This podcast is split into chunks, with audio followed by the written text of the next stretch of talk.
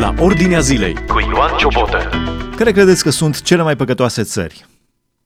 La ce vă gândiți? La alcoolism? La droguri? La avorturi?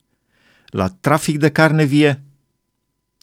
Despre acest subiect și altele colaterale vor vorbi colegii mei, Sandy Coștoi, Raul Damean, împreună cu Valentin Giurici, vor vorbi în emisiunea la Ordinea Zilei de astăzi, un interviu care a fost prezentat pe frecvență cu câtva timp în urmă, dar mă bucur să-l pot reda și în emisiunea la Ordinea Zilei. Să ascultăm așadar pe colegii mei. Ne dorim să aducem o perspectivă biblică asupra evenimentelor actuale. Iartă-mă că o să intrăm direct uh, și foarte brusc în uh, subiectul de astăzi și da, am să te întreb așa ca niște prieteni, colegi, de ce crezi, Vali, că a venit războiul? Încep dur de tot, văd. Dur, dur, că Abrupt. e vorba de război, e vorba de Abrupt, război. abrupt, foarte Trebuie discutate puternic, da. lucrurile Da, e o întrebare foarte grea. Uh, Cred că toți am vrea să știm răspunsul acesta. Și în- totuși în se aud termeni- multe răspunsuri în jur. În termeni de alb și negru și totuși mulți arată că se pricep Mhm. uh, și voi aminteați de o perspectivă biblică. Tocmai asta e ideea, că sunt multe perspective în jur, perspective, știu, politice, istorice, militare, economice uh, și dacă, și spune cineva, dacă până acum oamenii erau specialiști în pandemie, deodată au devenit specialiști în război. Uite-te pe Facebook, toată lumea scrie despre război, fiecare știe de ce, că nu s-au respectat granițe, că nu s-au respectat acorduri sau alte lucruri. Toată lumea știe. O întrebare foarte grea. Uh, hai să o iau de unde, de unde am început la mine. Într-o dimineață, în timp ce citeam din Biblie, în devoțional, citeam în Cartea Levitic, la capitolul 26, Mm, și acolo acolo e- este despre binecuvântare și uh-huh. despre blestem. Eu n-am citit uh, cu gândul nici să-mi pregătesc o predică, nici o emisiune, nici uh, altceva, m, ci pentru mine. Și m-a lovit textul acesta. M-a surprins în sensul acesta. Uh, am văzut uh, intenția lui Dumnezeu de a ne binecuvânta, dar de asemenea condițiile lui Dumnezeu și consecințele atunci când noi uh, nu ascultăm de El. Și după ce am citit textul acesta, faptul că Dumnezeu vrea să ne binecuvânteze și cum o face, mi-am dat seama că da, noi suntem o țară binecuvântată.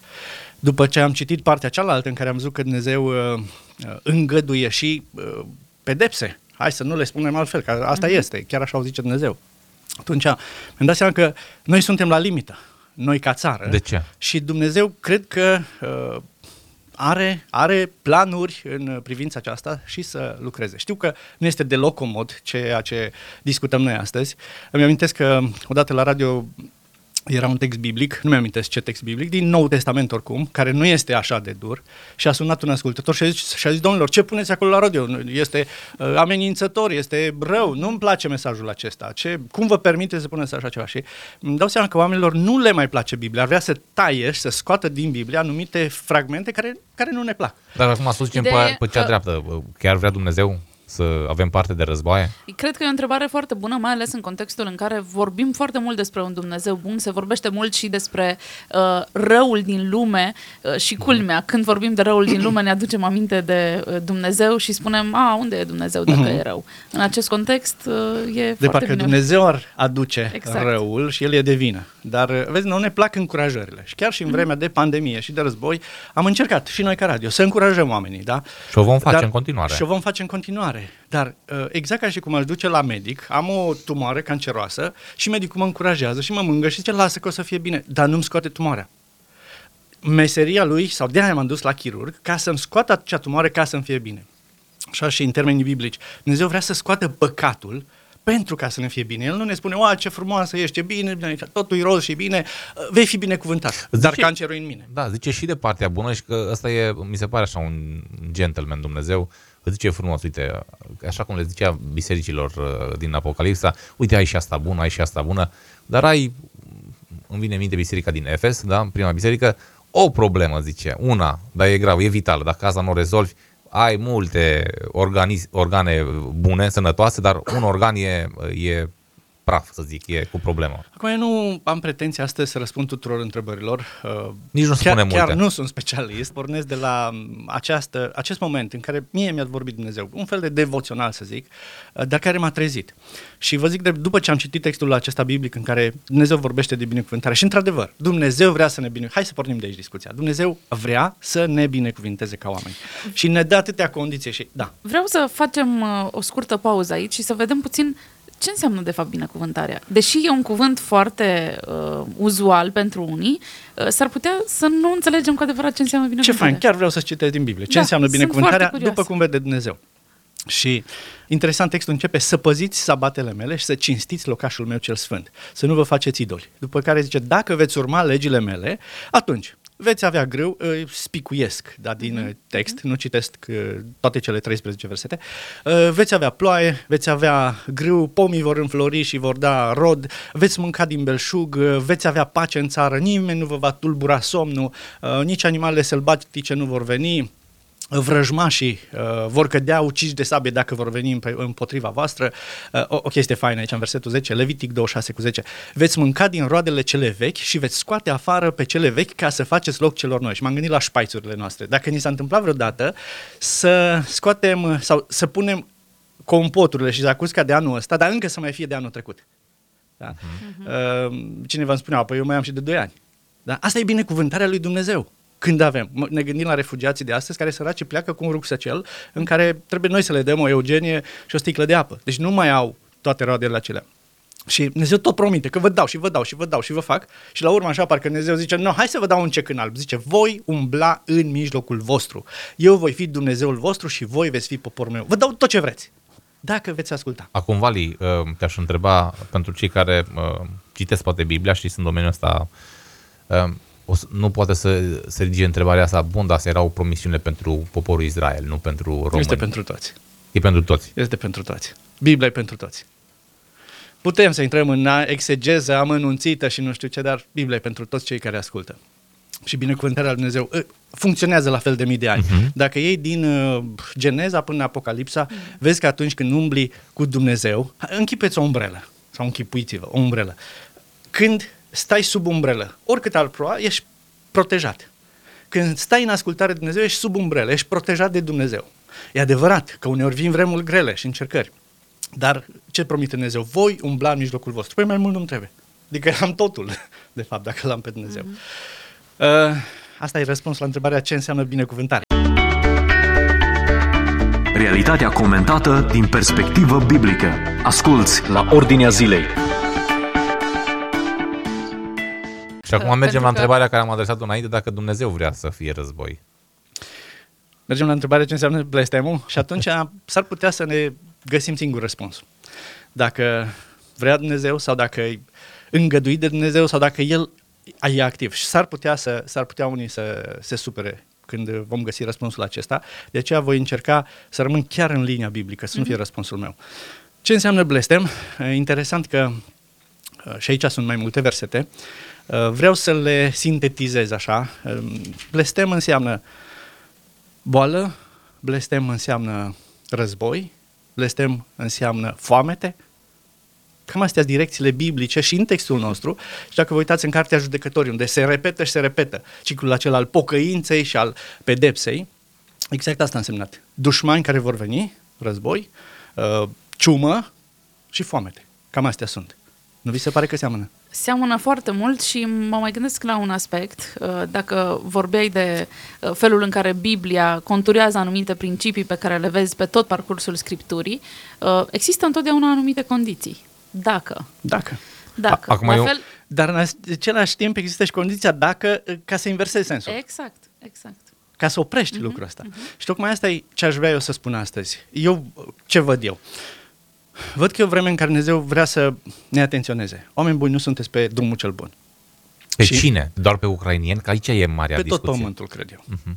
Hai să, pentru că vorbim de binecuvântarea lui Dumnezeu, hai să ne gândim în ultimii ani, ateismul, progresismul, uh, cât de mult am florit pe tot pământul. Oameni care vor să fie liberi, vor, uh, uh, cum au fost etichetați creștinii în ultimii ani uh, pe tot pământul, ca retrograzi, ca anacronici, ca tradiționaliști, ca, nu știu cum, buimaci de cap, da, ăștia nu știu, ăștia uh, old style, Istorici. sunt în istorie, preistorici aproape, ar zice unii, știi? Oameni care au zis, nu vrem să-L avem pe Dumnezeu, nu vrem să stăm sub umbrela, de fapt nici, nici nu există Dumnezeu. Da? La, pe tot pământul Și-au este făcut lucrul ăsta. propriile umbrele. Vedem pandemia, a, a oprit în loc întreaga planetă. Eu cred că este îngăduit de Dumnezeu lucrul acesta. Este o atenționare. Hai să venim, tu vorbeai de mm, ucrainieni și ceilalți. după ce am citit capitolul acesta din Levitic 23, Uh, am fost curios, oricum am mai făcut emisiuni în direcția asta, diverse statistici, uh, dar acum am căutat în mod uh, specific să văd uh, câteva lucruri legate de Ucraina și țările din jur. Am fost surprins să văd că atunci când vorbim de păcate, păcate grele, uh, țările acestea sunt numărul unu mondial. Când vorbim de trafic de persoane, de exemplu, uh, și înainte de a spune lucrul ăsta, aș vrea să nu privim cu o atitudine de judecată Ucraina, ci să privim cu, eu știu, un avans de har sau un, un uh-huh. plus de har România, uh-huh. pentru că încă nu avem noi parte de ce un este în timp în Ucraina. care încă putem să facem ceva. Un timp de pocăință. Uh-huh. Un timp în care putem să zicem, Doamne, te rog să ne ierți. Dacă Dumnezeu nu a venit, uh, nu a lăsat să vină război peste noi încă, este un har pentru noi, nu un merit.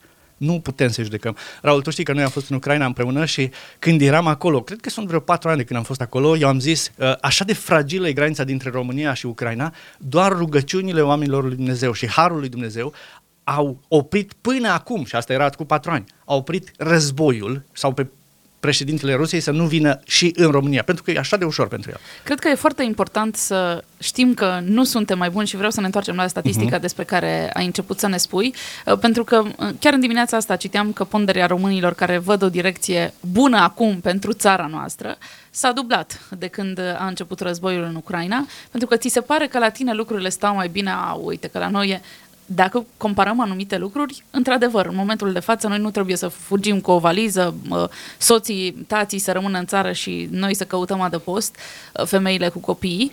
Din acest punct de vedere, da. Dar da, ăsta, poate... de fapt, e o vreme de har și de pocăință. Nu e nici de cum... Poate că economic avem șanse, nu știu. Zic unii, dar cei mai mulți zic invers. Uh-huh. Dar ne uităm spiritual până la urmă. Exact, Cum vede Dumnezeu, exact. ne amintim, vorbim de perspectiva biblică. Da? Ori Dumnezeu nu-i deloc impresionat de faptul că eu am 100 de euro sau un milion de euro în buzunar. Mm-hmm. Nu l-am cumpărat pe el, nici dacă îi dau toți lui. El se uite la inima mea dacă e curată, mm-hmm. la păcatele mele, la faptele mele. Și revenind la statistică, nu, nu vreau să dau la cifră și la leu, cum s-ar zice așa, ci o, o, o imagine de ansamblu. Dacă vorbim de trafic de persoane, România, Bulgaria, numărul 1 mondial la trafic de persoane. Uh, dacă vorbim de consum de alcool, pe locul întâi este Republica Moldova, care este tot România, apropo. Uh, apoi Rusia, România și Ucraina. Uh, dacă vorbim de corupție, cred că știți uh, că stau bine și acum se, se, se vede și mai mult, ca să ieși din Ucraina, poți ieși, hai să zicem așa, să nu intrăm în detalii. Dacă vorbim de droguri, numărul 1 la mortalitate din cauza drogurilor mondial este Ucraina. Dacă vorbim deci nu de... America, nu știu eu ce țară de prin Europa nu Cuba, care nu, e foarte eu știu care. bogată. Da. Uh, Columbia sau altele. Dacă vorbim de SIDA, numărul 3 la mortalitate este Ucraina. Uh, dacă vorbim de copii nenăscuți, și acum sunt două țări, dar vă las pe voi să ghiciți, sunt două țări uh, pe pământul acesta, a căror număr de copii nenăscuți depășește numărul populației actuale care locuiește pe teritoriul acelei țări. De România România și Rusia. Realitatea din jur cu scriptura deschisă. Ascultă la Ordinea Zilei. Lucrurile astea ne înfioară. Și atunci ne întrebăm uh, de ce se întâmplă? Și atunci zicem, a, România stă bine, economic sau ce? Când moral noi suntem, mm. suntem putrezi. Asta e realitatea. Uh, noi ca țară, și uh, amintesc, uh, tot aici la copii născuți mai avem Belarusul și Bulgaria în top. Mm. E interesant. România, uh-huh. Rusia, uh-huh. Ucraina, Belarusul, Bulgaria. Nu de țările astea auzim în ultima vreme cel mai des? Președintele actual al Ucrainei este un susținător LGBT, un susținător deschis. Am înțeles că în ultima vreme a început să mai amintească și el de Dumnezeu. De ce se întâmplă lucrurile astea? Nu vreau eu să dau răspunsul, da? Ne uităm la binecuvântare și blestem cum le spune Dumnezeu. Și revin la idee. Chiar și într-o situație ca aceasta, Dumnezeu lasă har peste noi și noi ca țară acum suntem în această perioadă de har, în care Dumnezeu vrea să ne spune este timpul să vă întoarceți. Chiar mă întorc la textul biblic. Chiar textul pe care l-am citit, adică l-am, de care am vorbit, pe care l-am amintit din Levitic 23, spune își vor mărturisi fără de legile lor și fără de legile părinților lor călcările de lege pe care le-au săvârșit față de mine și împotrivirea cu care mi s-au împotrivit. Păcatele din pricina cărora și eu m-am împotrivit lor. și am adus în țara vrăjmașilor lor. Apropo de bejanie, de pribegie, da? de refugiați.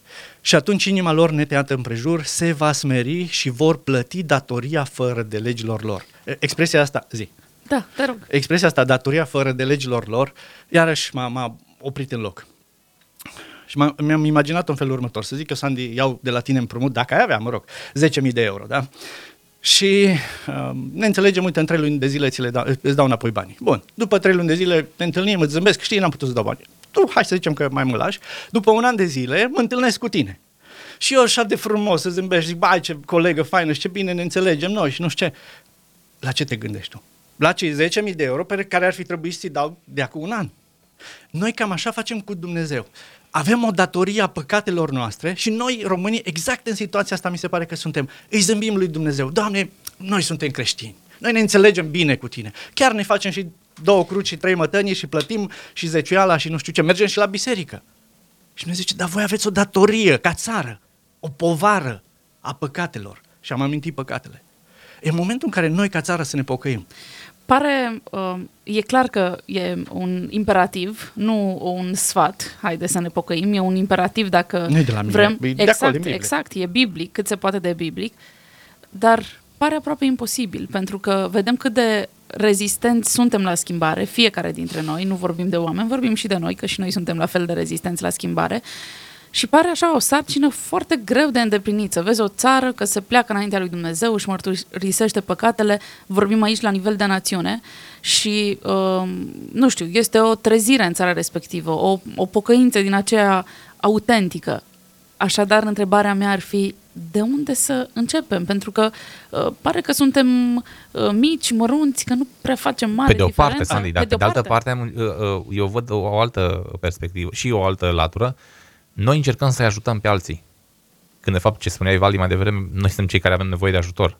Că avem o datorie pe care trebuie să o plătim și noi cumva transmitem și noi t- transferăm lucrurile din domeniul spiritual în domeniul fizic, crezând că cu domeniul ăsta fizic vom, ne vom acoperi datoria uh, spirituală. Și zicem, De asta vorbeam de pocăință autentică, că pare aproape imposibilă la nivel de națiune. Da.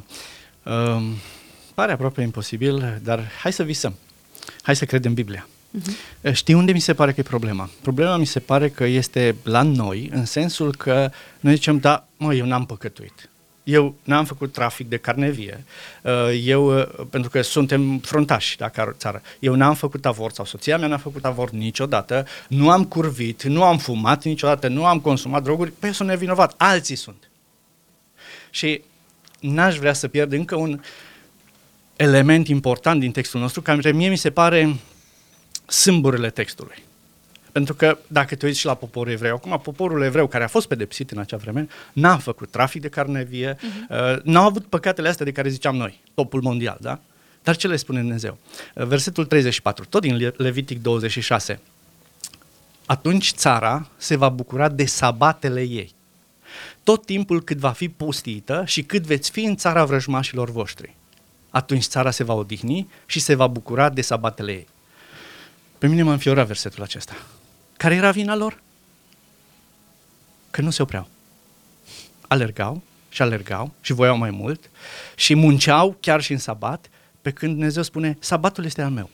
Uh, Spune, o zi închinată Domnului. Ce nu dau eu seama? Era vorba de lăcomie acolo. Oamenii ei, ăștia... ei se bucurau de altceva, pentru că aici Dumnezeu zice și vă veți bucura de ce v-am dat eu, de mine, de prezența Corect. mea. Voi acum alergați și încercați să vă încercați, să vă bucurați, deși și depresia crește pe plan mondial uh, foarte mult și celelalte boli și epuizarea fizică și mentală, uh, psihologii au foarte mult de lucru. Și oamenii încearcă să se bucure în altă parte și Dumnezeu zice, dacă s-a întâmpl- vă veți întoarce, vă veți bucura de, cu adevărat de ce vă dau Hai, eu. hai să zicem așa românește, asta e idolatrie Mhm. uh-huh. și asta e lăcomie. Uh-huh. Adică eu îmi găsesc bucuria în ceea ce am și ceea ce pot câștiga. Acum tu, Raul, și tu ești implicat în biserică. Fiecare suntem într-un fel sau altul, da? Când mergi să le spui oamenilor, din biserică sau din afara bisericii, de oriunde, uite, vrem să facem o acțiune socială sau nu știu ce, care este problema uh, sau scuza pe care o aduc toți oamenii în jurul nostru? Nu am timp. Uh-huh. Nu am timp. De ce nu are timp omul? Pentru că noi suntem prinși de această alergare și sufletul nostru nu se odihnește, pământul nu se odihnește. Uh, Interesant, ieri citeam o știre, în Ucraina 42 de milioane de hectare nu vor mai putea fi folosite pentru agricultură.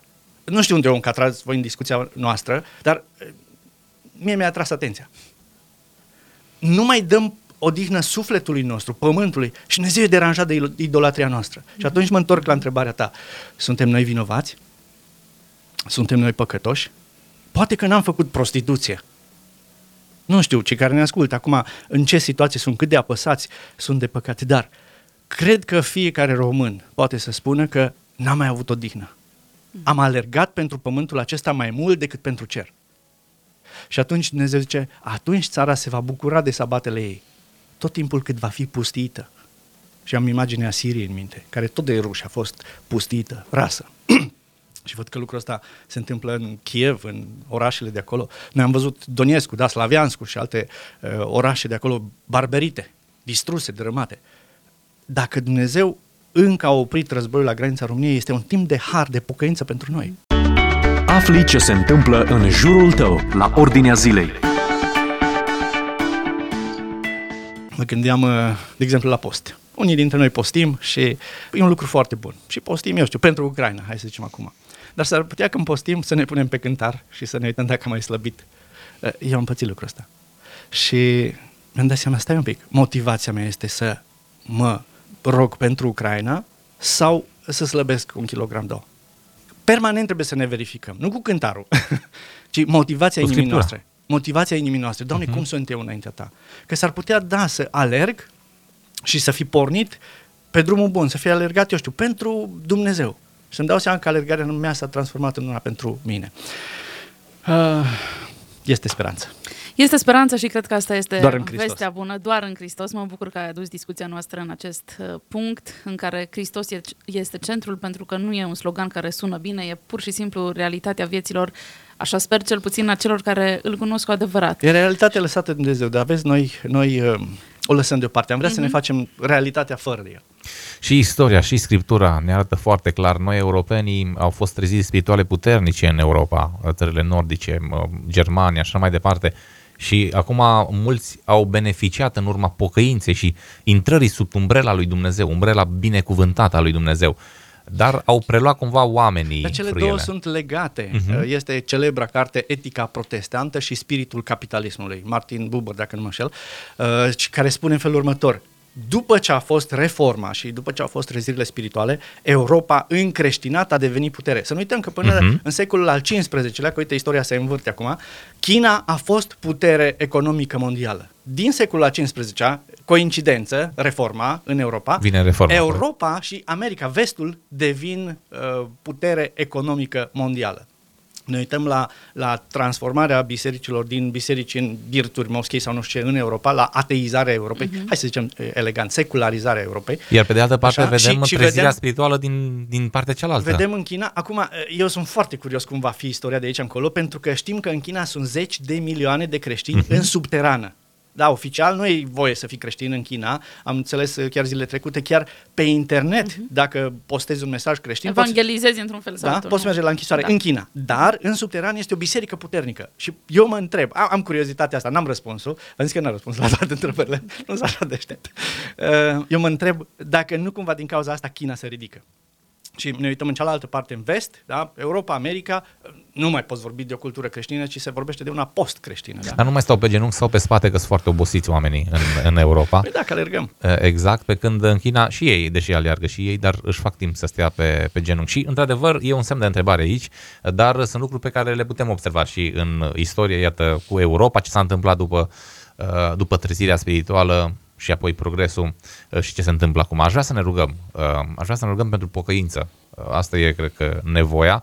Eh, Pocăința este, eh, până la urmă, soluția. Eh, Unii au văzut-o și o, o, o înțeleg într-un mod eronat, uh, o văd ca o cușcă, când de fapt este ușa uh, de a ieși din cușcă. Hmm. Uh, numai că unii cam așa o percep din, din păcate. Și aș vrea să ne rugăm pentru, pentru lucrul ăsta, pentru că de pocăință au nevoie și rușii, și ucrainienii, și românii, și americanii și chinezii în continuare. Scuze, rectific, Max Weber, nu Martin Buborela, era cu altă po- poveste. Uh, Și Carter, care- Carter care mai caută devreme, cartea. Max Weber, da, să nu mă acuze careva de, de inducere în eroare. Propun să ne rugăm acum, Vali. Te invităm pe tine. Dacă ai și o concluzie pe care ai vrea să o aduci. Da, mă gândeam ce povară mi-ați dat. Și așa cumva, um, o povară de a mă ruga pentru națiunea mea, de a ne ruga împreună cu ascultătorii acum, de a ne pocăi împreună. Doamne, dă un start prin asta în națiunea noastră, Amin. un start al pocăinței. Doamne, îți mulțumim pentru harul pe care ni l-ai dat și mulțumim că în cuvântul tău gă- găsim lumină. Într-o lume derutată și într-o lume a întunericului, într-o lume a păcatului, Doamne, găsim lumină la Tine. Găsim lumină și direcție pe cărare. Îți mulțumim, Doamne, că Tu vrei să ne binecuvintezi și lucrul ăsta e așa de clar. Tu ne-ai dat până acum și ne-ai arătat în toți acești 30 de ani cum poți să ne binecuvintezi și, Doamne, cred că în primul rând ar trebui să ne cerem iertare pentru nemulțumirea noastră. Pentru că, de fapt, în toți anii aceștia în care Tu ne-ai dat har după har și binecuvântare după binecuvântare și salariile noastre au crescut și nivelul de trai în țară, noi am fost tot nemulțumiți, tot sclifosiți și tot mofturoși și tot ne-am uitat la alții. Doamne, în felul acesta te-am jignit pe tine, în felul acesta, Doamne, parcă am spus că ești un tată neglijent cu noi, când Tu, de fapt, ne-ai îmbrăcat în binecuvântările Tale. Te rog, Doamne, să ne ierți. Te rog, Doamne, să te atingi de țara noastră. Te rog, Doamne, să te înduri de păcatele țării noastre, Doamne. Noi am amintit câteva. Trafic de persoane, prostituție, consum de alcool, droguri, corupție și sunt doar câteva, Doamne, și ne dăm seama că suntem așa de păcătoși și ne și credem buni pe deasupra. Ne credem creștini și ne credem în stare să învățăm pe alții când noi, Doamne, trebuie să ne apropiem de Tine. Doamne, mă rog pentru țara mea, ajută-ne să ne vedem păcatele noastre, nu să acuzăm pe alții, ci să vedem că suntem în groapa cu noroi și avem nevoie de Tine ca să ne scoți de acolo. Fiecare dintre noi. Mă rog, Doamne, pentru fiecare ascultător, Doamne, ajută-ne să nu arătăm spre altul că e păcătos. A, eu n-am făcut la fel ca el. Și, Doamne, să ne vedem noi păcatul nostru, să ne vedem în gustime, alergarea după lucrurile de pe pământul acesta. În loc să alergăm pentru cer, în loc să fim dedicați 100% ție. Te rog, Doamne, ca în aceste vremuri să aduci mântuire. Și mă rog, Doamne, în primul rând pentru Ucraina, această țară așa de atacată, te rog, Doamne, să le deschizi ochii, să le dai putere, să îi păzești. Doamne, ne rugăm pentru pace în această vreme de război. Da, Doamne, vrem pace. Dar dincolo de pacea aceasta, dintre țări, vrem pace cu Tine, Doamne. Să nu fim în vrăjmășie cu Tine și în păcat, în război împotriva Ta. Te rog, Doamne, adu mântuire peste ucrainieni, peste ruși, pen- peste români, pentru, pen- peste cei din Bulgaria, Belarus, peste întreaga Europa, Doamne, peste lumea întreagă. Așteptăm vremuri de înviorare, vremuri de pocăință, vremuri în care, vremuri în care oamenii să nu spună lasă-mă în pace cu Dumnezeu, ci în care oamenii să spună vreau să-L cunosc mai mult pe Dumnezeu. Da, Doamne, vrem să te cunoaștem mai mult pe Tine. Și vrem, Doamne, să conteze mai mult lucrurile de sus. Să contezi Tu mai mult decât lucrurile de pe pământ. Îți mulțumim că ne asculți. Amin. Amin, Vali, îți mulțumim și noi tare mult pentru discuția pe care am purtat-o astăzi. Dacă ai ascultat interviul nostru, fii încurajat pentru că schimbarea poate să înceapă de la tine. Nu Amin. spune că e prea puțin, începe să te pocăiești de lucrurile care poate până acum ți, s-ar, ți s-au părut mărunte, nu știu, priviri invidioase, bârfă, lucruri care par mici, însă vulpile mici strică viile mari.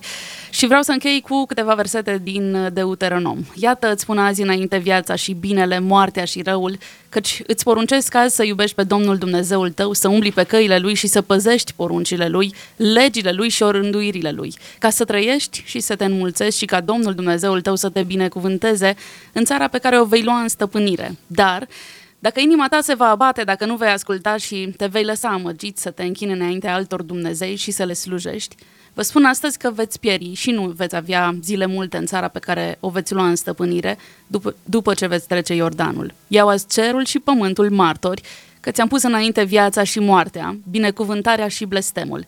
Alege viața ca să trăiești tu și sămânța ta.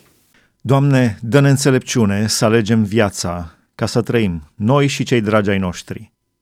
Și să trăim nu doar în calea războiului, fizic, cu bombe care explodează, cu rachete care distrug, ci în fața și în fața războiului spiritual, pe care fiecare îl avem de dus în fiecare zi. Lupta noastră nu este împotriva cărnii și a sângelui, ci împotriva duhurilor răutății. Astăzi v-am prezentat un interviu care a fost difuzat pe frecvența noastră cu câtva timp în urmă, realizat de colegii mei Sandy Coștoi și Raul Damean împreună cu Valentin Giurici. M-am bucurat să pot să prezint acest interviu și în emisiunea La Ordinea Zilei. Aici se încheie această emisiune. Dumnezeu să vă binecuvânteze! Ați ascultat emisiunea La Ordinea Zilei cu Ioan Ciobotă.